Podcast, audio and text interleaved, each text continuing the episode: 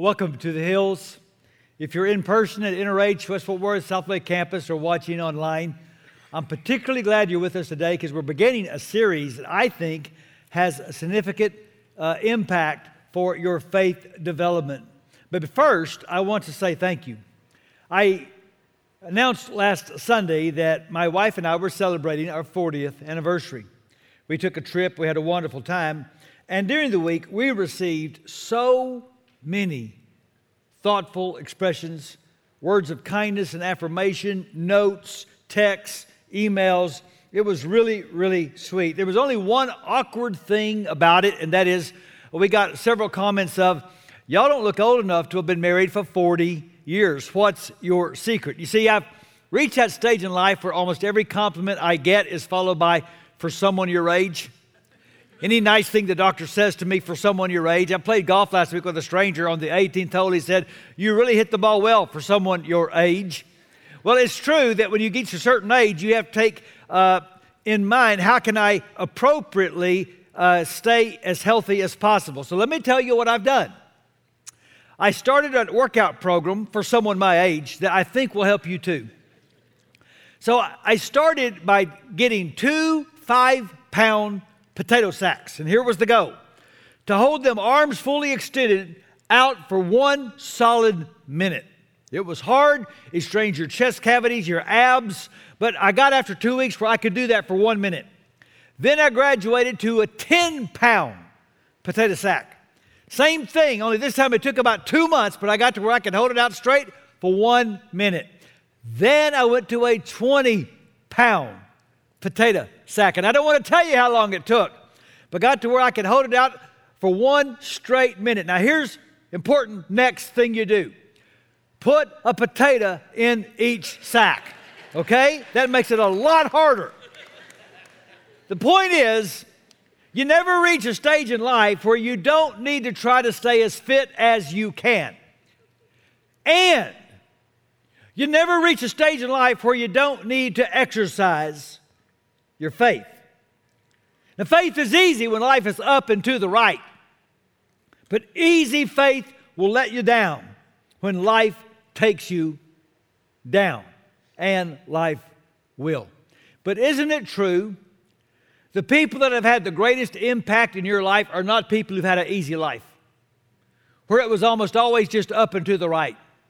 The people that have had the greatest impact on your life are the people who exercised hard faith. Now, what do I mean by hard faith? I'm talking about the kind of faith that is hard to come by and the kind of faith that will sustain you when hard times come by. So I thought after the season that we've been through, it would be good for us to take a short few weeks and just talk about faith when it's been hard. What we're going to do for 3 weeks is we're going to look at a book in the Old Testament called the book of Habakkuk. Now, the first thing you must do to study the book of Habakkuk is find it, okay? It's next to the book called Nahum, which probably didn't help you at all. Now, Habakkuk is considered in the Old Testament to be one of the minor prophets. Not because he's less important. It just means his book is short. It's only 3 chapters. And I would encourage you every day for the rest of the month, just take 10 to 15 minutes and read the book of Habakkuk. And the first thing you're going to notice when you do is that he is not like any of the other prophetic books for one reason. He never addresses the people. All the other prophetic books talk to the people. But Habakkuk doesn't, because Habakkuk's biggest problem is not with the people. It's with God. It's with God's inaction regarding the way the people are acting. He cannot understand why God tolerates so much injustice in the nation that Habakkuk loved so much. So look at the very first verses of chapter 1. How long, Lord, must I call for your help, but you do not listen? Or cry out to you violence, but you do not save? Why do you make me look at injustice? Why do you tolerate wrongdoing? Destruction and violence are before me. There is strife and conflict abounds. Their law is paralyzed. Justice never prevails. The wicked hem in the righteous, so that justice is perverted. Now, let me set the context. We saw last series that God rescued the Hebrew people from Egyptian bondage. They entered a land called Canaan, and they formed a new nation, 12 tribes, but one nation called Israel. And they were one nation called Israel for hundreds of years. But then, after King Solomon died, the nation split into two separate nations. The northern 10 tribes kept the name Israel. The southern 2 tribes took the name Judah. And both kingdoms went into a decline in their spiritual vitality. Apostasy, idolatry, injustice. The northern kingdom's decline was quicker. God judged them by sending a nation called Assyria. They were taken captive, and they disappeared from the world scene. Now, Habakkuk was born after that. He's a prophet to the southern kingdom, and he's seen them do the same things that ruined the northern kingdom. Everywhere he turns, he sees injustice and cruelty and much evil. And that's why his faith is struggling. This is not new. The problem of evil has challenged the faith of many. I bet you've talked to somebody who said, the reason I don't believe in God is because there's too much evil in the world. Now, here's the irony. All the evil in the world is one reason why I believe in God. Because evil is only a problem if God exists. If God doesn't exist, why do you have a problem with the existence of evil? Richard Dawkins, well-known atheist author, in his book, River Out of Eden, A Darwinian View of Life, he wrote this: the total amount of suffering per year in the natural world is beyond all decent contemplation. In a universe of blind physical forces and genetic replication, some people are going to get hurt, other people are going to get lucky, and you won't find any rhyme or reason in it, nor any justice.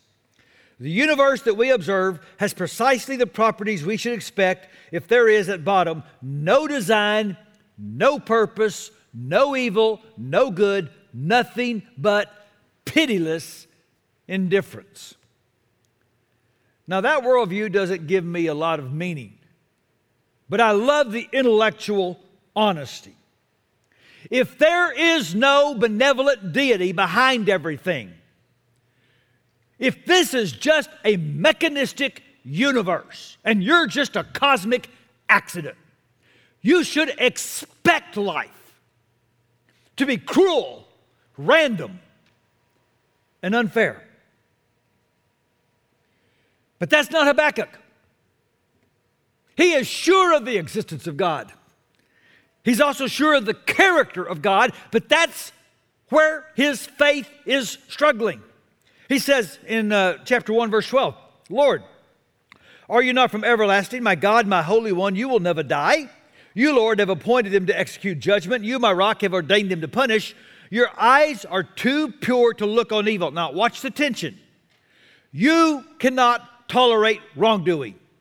Why then do you tolerate the treacherous? God, you are holy. God, you are good. God, you are powerful. God, you are the rock. So, what do when you believe in the rock, but life has rocked you?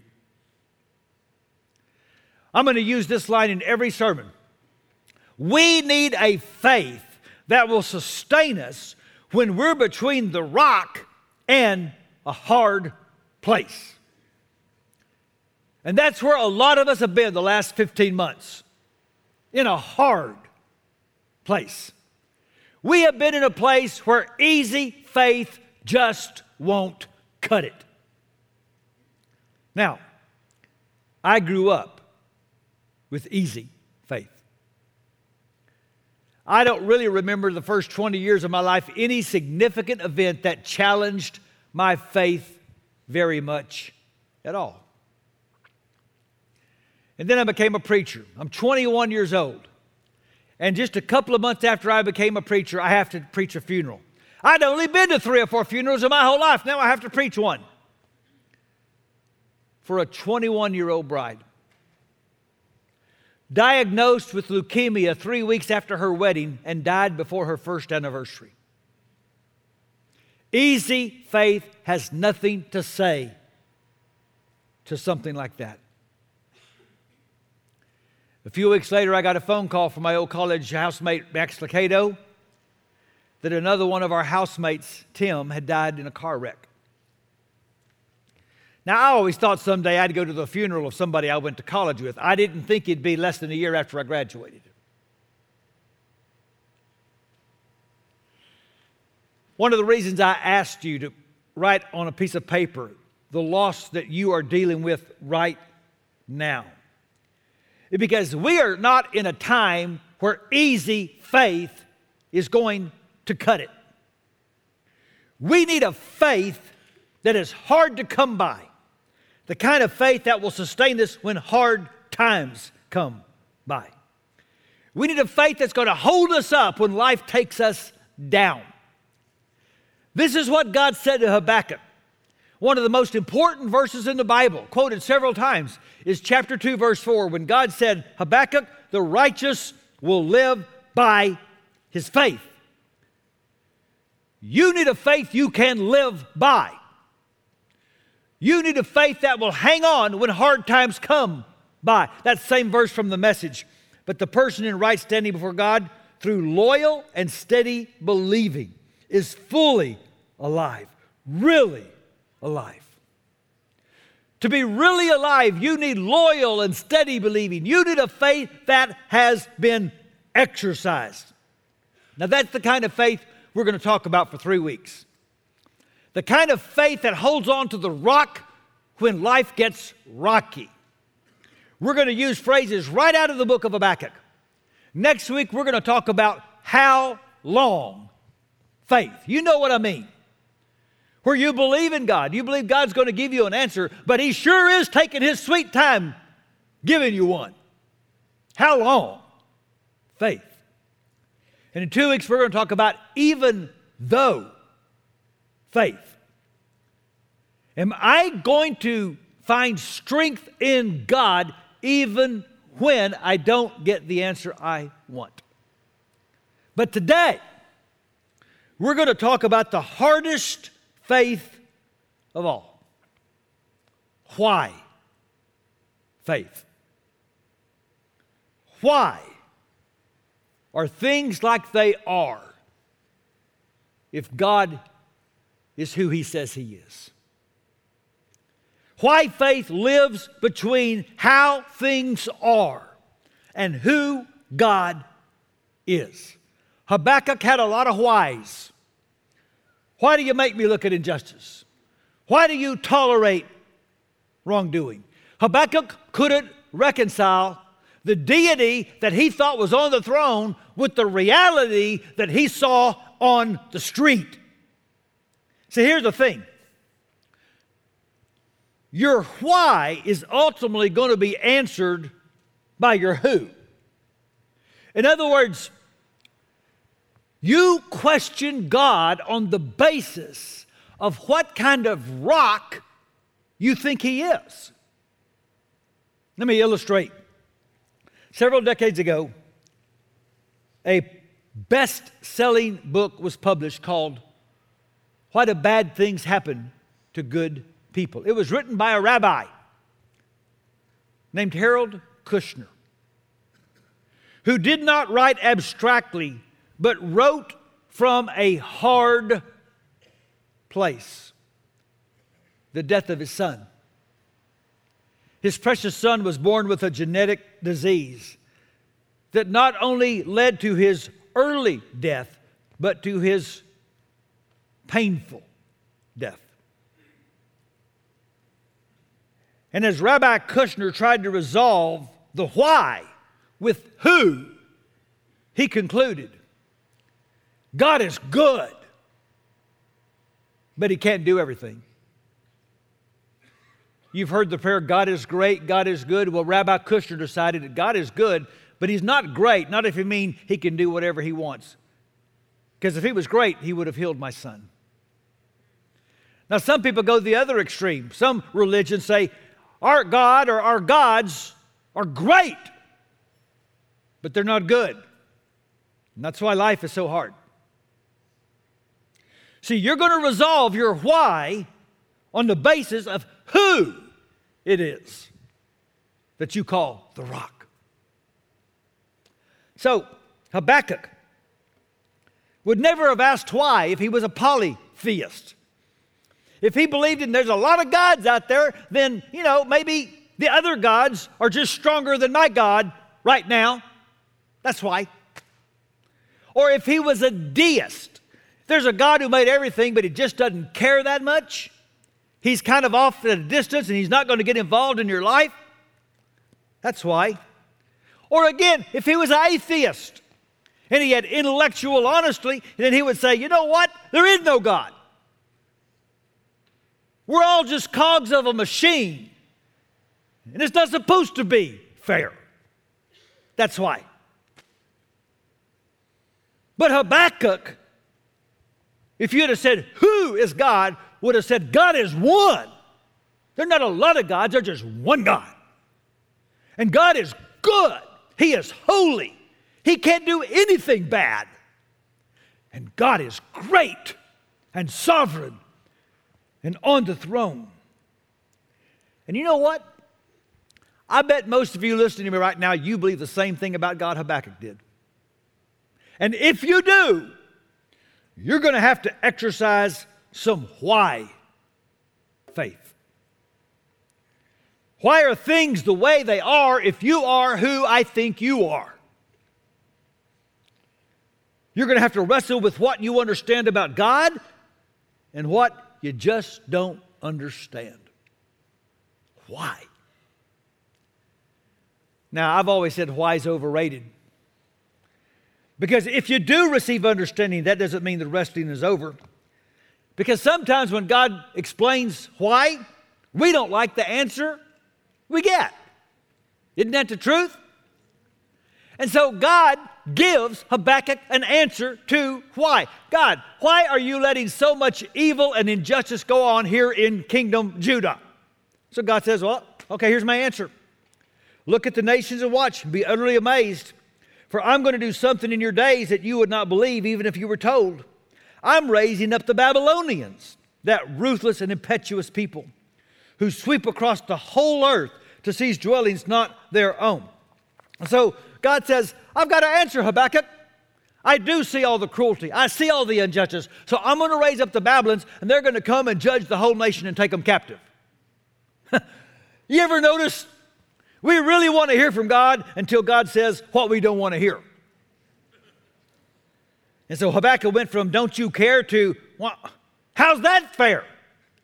He has a new why. Now, verse 13, why are you silent while the wicked swallow up those more righteous than themselves? God, they're worse than we are. Seriously? Why? He went from thinking God wasn't doing enough to thinking God was doing too much. And by doing so, he revealed that God was not meeting his expectation of who we thought God should be. So put on your seatbelt for this next sentence. Ready? Hard places in life often expose a hard truth about our faith. That God, if He exists, does so to give me the life I want. Oh my, somebody give me a mic so I can drop it. I'm going to say that again. Hard times often expose that at the core of our faith is this belief. God, if you're there, your job is to give me the life I want. That kind of faith will not sustain you when hard times come by. That kind of faith will shatter you. We need a faith that's going to hold on to God no matter what happens. We need hard faith. I read an example of that in a book by Tim Keller on suffering. He told a story about a theologian named William Willimon, who as a very young pastor heard that a couple in his church had had a baby and there were problems. So he went to the hospital. He went into the room with the couple, and their doctor was there. And he learned that their third child was born with Down's syndrome and also with a respiratory issue that could be corrected with simple surgery, but if not corrected, would lead to the baby dying in a few days. And the doctor's advice was to let nature take its course and eliminate the problem.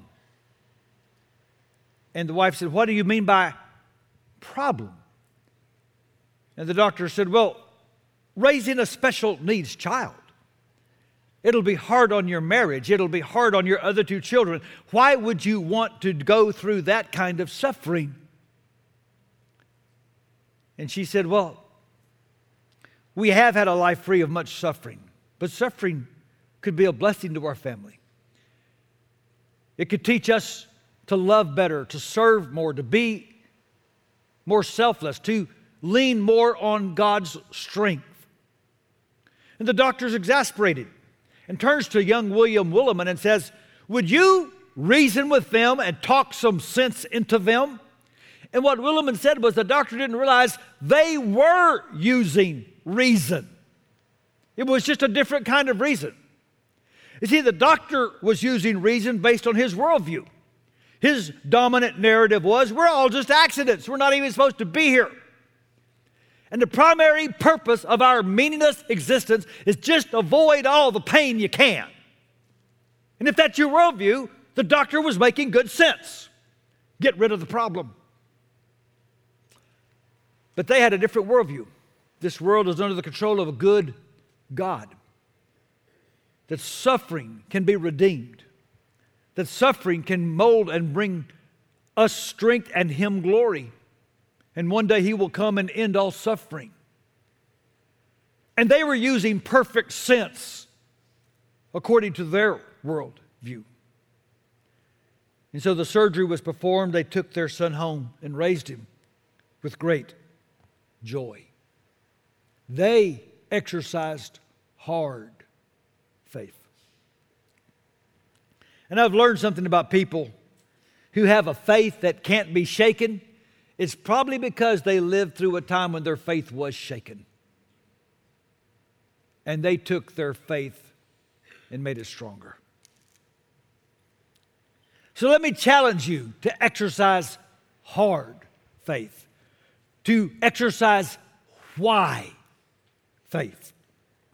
Three things about that. First, why faith is a faith that can be burdened.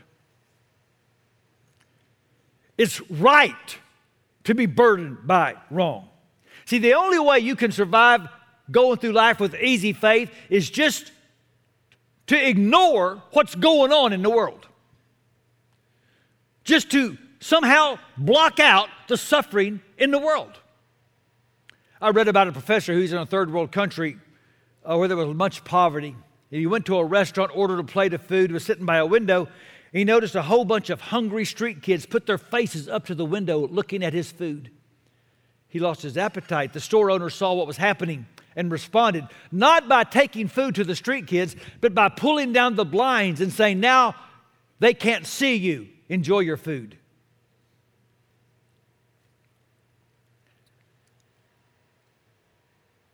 Hard faith will challenge you. It'll make you cry. But it's better to cry why than never cry at all. It is better to have hard faith than grow a hard heart. Why faith is a faith that can be burdened. Second, it's a faith that runs to God with that burden instead of running away from God. Hard faith presses in instead of pulling away. So when Habakkuk had a problem with God, he had no problem taking it to God. He said in chapter 2, verse 1, I will stand at my watch and station myself on the ramparts. I will look to see what he will say to me and what answer I am to give to this complaint. He fully expected to have a conversation with God. See, God welcomes hard conversations. He's not afraid of them. By taking his question to God, Habakkuk was exercising his faith. He was saying, I would rather wrestle with you than do life without you. That's why I wanted to start the series by asking you to take something to the Lord that's been hard for you lately. Bring it to God. Press in to God. And expect him to give you an answer. And I believe he will. And when you don't know what God is going to say, press into what you do know about God. I had the privilege in this room a few weeks ago to attend the funeral of Donna Young. Donna and David were longtime members of this church. We sent them as missionaries to Sri Lanka after the tsunami. Donna was a great prayer warrior. At the service, her son Brandon spoke of his reaction when he got the news of his mother's sudden, unexpected diagnosis of fatal breast cancer. He took it to the Lord and said, God, what is your will for my mother? Is your will to heal her or to take her? What is your will for my mom? And he heard the Lord say, to know me. And Brandon replied, well, Lord, she does know you. And the Lord replied, then, no matter what I decide to do, she is in my will. And if that is sufficient for me, let it be sufficient for you. Brandon was called to exercise hard faith. Why faith? He was called to exercise the faith that views the mystery of God through the lens of the character of God.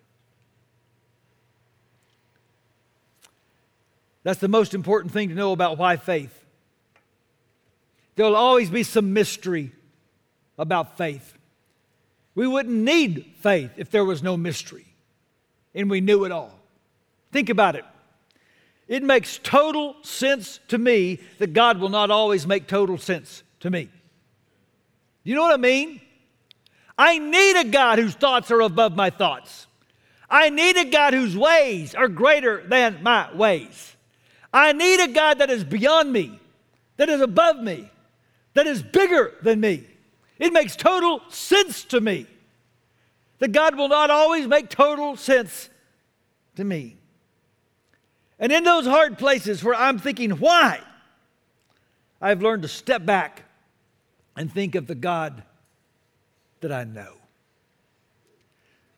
You remember when the ice storm came in February and we were all in our houses for a week, and I went stir crazy. And I finally had to get out and go on a run. So I dressed up warmly. There was still ice and snow on the sidewalks, and I learned quickly, don't put your weight on an icy patch. It will lead to a bad result. Find that spot in the walk where it's dry and there's no ice and snow, and put all your weight there. And that's what I've learned to do when I'm between the rock and a hard place. What do I know right now about you, God, where I can put all my weight? I don't view God through the chaos of why, but I view why through the character of God. So Dr. Paul Brand, a believer, is a hand surgeon. He was in India at a leper colony. And if you know much about leprosy, it can attack your digits and your fingers can become stubs, or you can lose them completely. And they asked Dr. Brand to speak. And so he did, and he was honest. He said, I'm a hand surgeon. I cannot not look at people's hands. I would have loved to have looked at the hands of Jesus. They would have been calloused from years of labor. They would have been mangled by the marks of the nails. Jesus would have had crippled hands. And as he spoke, these lepers began to raise their arms to the Lord. Somehow it brought them comfort to know in their suffering that their God understands suffering. You've heard me say many times, not all religions are the same. There are many things about Christianity that are completely unique to every other religion, and here's one of them. Christianity is the only religion who has a God who has suffered. Why faith remembers the cross. Why faith remembers that Jesus hung between the rock and a hard place. And the only why that explains that is that God loves you that much. You can trust a God like that. So when life gets hard, my prayer is that your faith gets harder. Because Habakkuk learned it's the only way to truly live. Let me pray for you. So God, please increase our faith. And God, every person hearing my prayer right now has been through a hard season recently. But they're here. They chose to be here. Their very presence is saying, I don't want to pull away from God. I want to press in to God. So honor that, God. In a powerful way, may your Holy Spirit speak. And I'm praying in the next 2 weeks, every single person will receive an insight, a revelation, something that assures them, God, that you do see, you do care, and that they are deeply, deeply loved. I pray for this blessing in the powerful name of Jesus. Amen.